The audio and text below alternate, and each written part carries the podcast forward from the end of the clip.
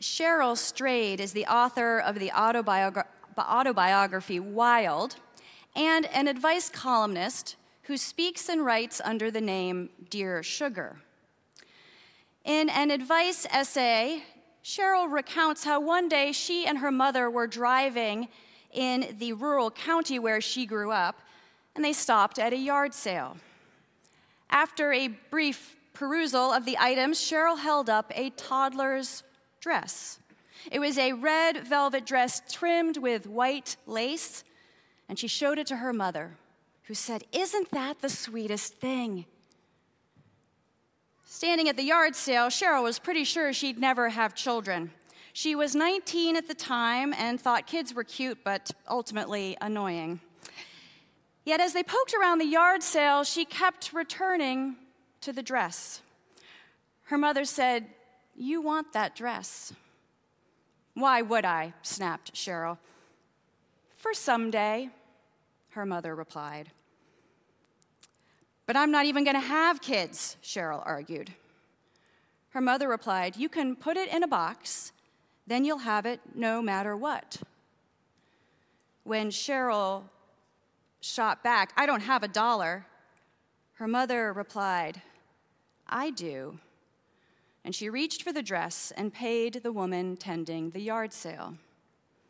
At the time, Cheryl, who was 19, had no idea that upon her mother's death three years later, she would box up this dress and put it with all her other, mother's other mementos.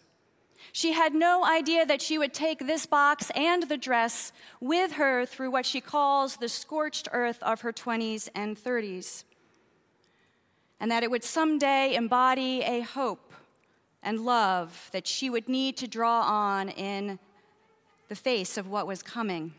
She had no idea that this gift from her mother would be part of her story of her resilience. Unlike Cheryl, the disciples get a bit more warning as to what is to come in their lives. In the gospel lesson today, Jesus is teaching the disciples in the temple that's who he's speaking to at the start of our reading. Yet the disciples are distracted by the beauty. King Herod began working on this temple in 19 BCE, replacing a smaller temple which was constructed after Solomon's temple was destroyed hundreds of years earlier by the Babylonians. The current temple, like the one before it, formed the center of the Jewish faith and life, and yet it too would be destroyed, this time by the Roman authorities in 70 CE, a few years after the writing of the Gospel of Luke. To the astonishment of the disciples, Jesus tells them that this magnificent building will be thrown down and they will suffer hardships as his followers imprisonments, beatings, hatred, betrayal, and even physical death. Yet, after he describes all of this that is to come, Jesus reminds them of their resilience to survive hard times. In this gospel, Jesus moves from this incredible destruction and suffering that he describes to words of comfort and promise. And he promises the disciples three things. First, that in the midst of the coming hardship, uncertainty, and destruction, they will have the opportunity to testify to God's truth to tell of the Christ, of the Messiah who is God incarnate and who has showed them what God is like and what it means to follow God. Jesus is reminding them and us that it is easy to remember to testify to God's goodness when things are going well in our lives. We thank God for our blessings. But meanwhile, we can forget to thank God and speak of God's goodness in our dark moments and yet testifying to God's truth of love and mercy, justice and peace may be the only way that we can get through those dark moments. Because speaking of God's goodness when times are hard reminds us of the big picture that God seeks wholeness and healing for us in our world, even and our world, even when we feel broken and hurt and are grieving.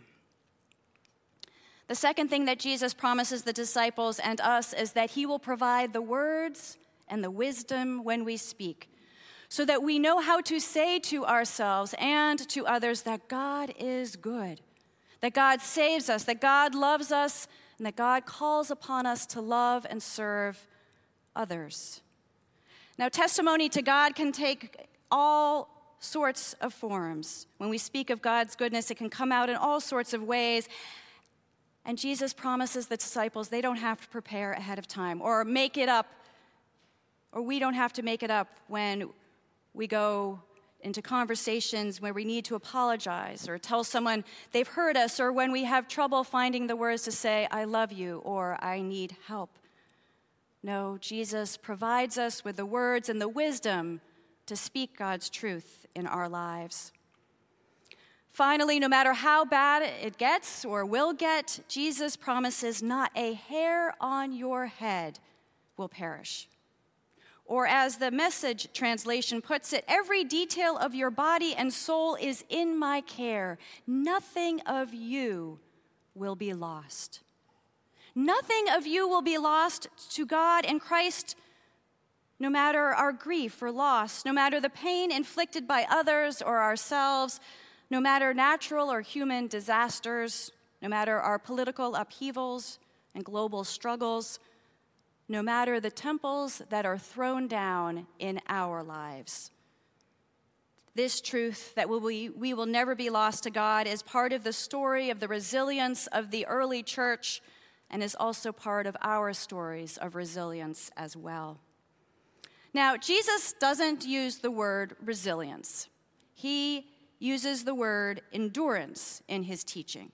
And it's a good word but endurance, like perseverance, is about actions. It's about what you do in the moment to keep going. You persevere to take one more step on that hike. You endure your tears and you get out of bed and get going.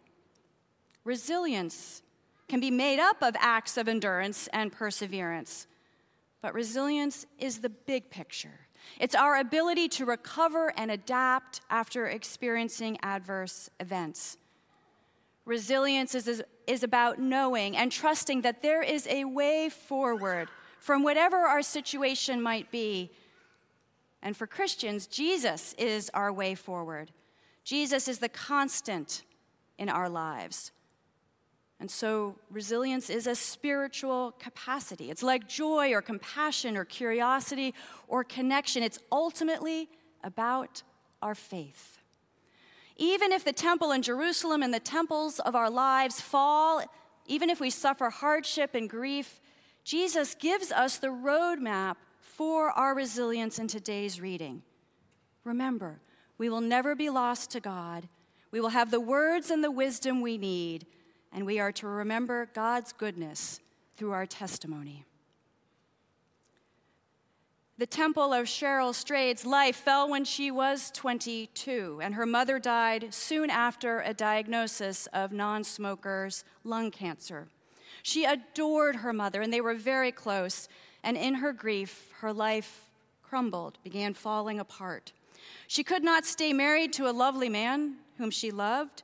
She couldn't keep her family together. Her two siblings and her stepfather each went their own ways and she couldn't keep herself from dabbling in hard drugs and promiscuity. Her grief settled inside her so that she felt she was no longer the person she'd been before her mother died, but she didn't know yet who she was becoming. For a number of years, hers was a story of hardship and suffering and temples falling. And all this time, she kept that little red velvet dress. It was a constant for her. It connected her to the past, to the time when her mother lived, and when Cheryl was a homecoming queen and a straight A student, when she wasn't yet grieving her mother or getting a divorce or trying to figure out who she was. The dress was a sign of her mother's love for her. And it also connected her to a future, an unknown future, a future that would come. And so, in this way, the dress was a promise a promise of a way forward toward goodness. As life straightened out for Cheryl, she had a daughter, and the dress began to mean something new. Cheryl writes that The red dress was material evidence of my loss, but also of the way my mother's love had carried forward beyond her. Her life extending years into my own in ways I could never have imagined. When her daughter t- turned two, Cheryl dressed her in this little red velvet dress for Christmas. Her mother's words, for someday, and the gift of the $1 dress had endured through the hardest times in Cheryl's life as signs of hope and love. And they are part of Cheryl's story of resilience. As we look back at the fall of the Jerusalem temple and the persecutions of the first disciples, the miracle of the Christian faith is that it survived the early years. The miracle of human life, Cheryl Strayed's and our own, is that it survives the hardest things. We are resilient because Jesus is our constant, our little red velvet dress, so to speak. Jesus promises that we will never be lost to God, even if we feel lost to ourselves and others. And when we testify to this truth using Jesus' words and wisdom, we can remember God's love and goodness and begin to move forward. This is the roadmap to resilience that Jesus gives us. Because we know that when the temples of our lives fall, it is God in Christ who rebuilds us through God's love so that we, we become the temples to God that endure. Amen.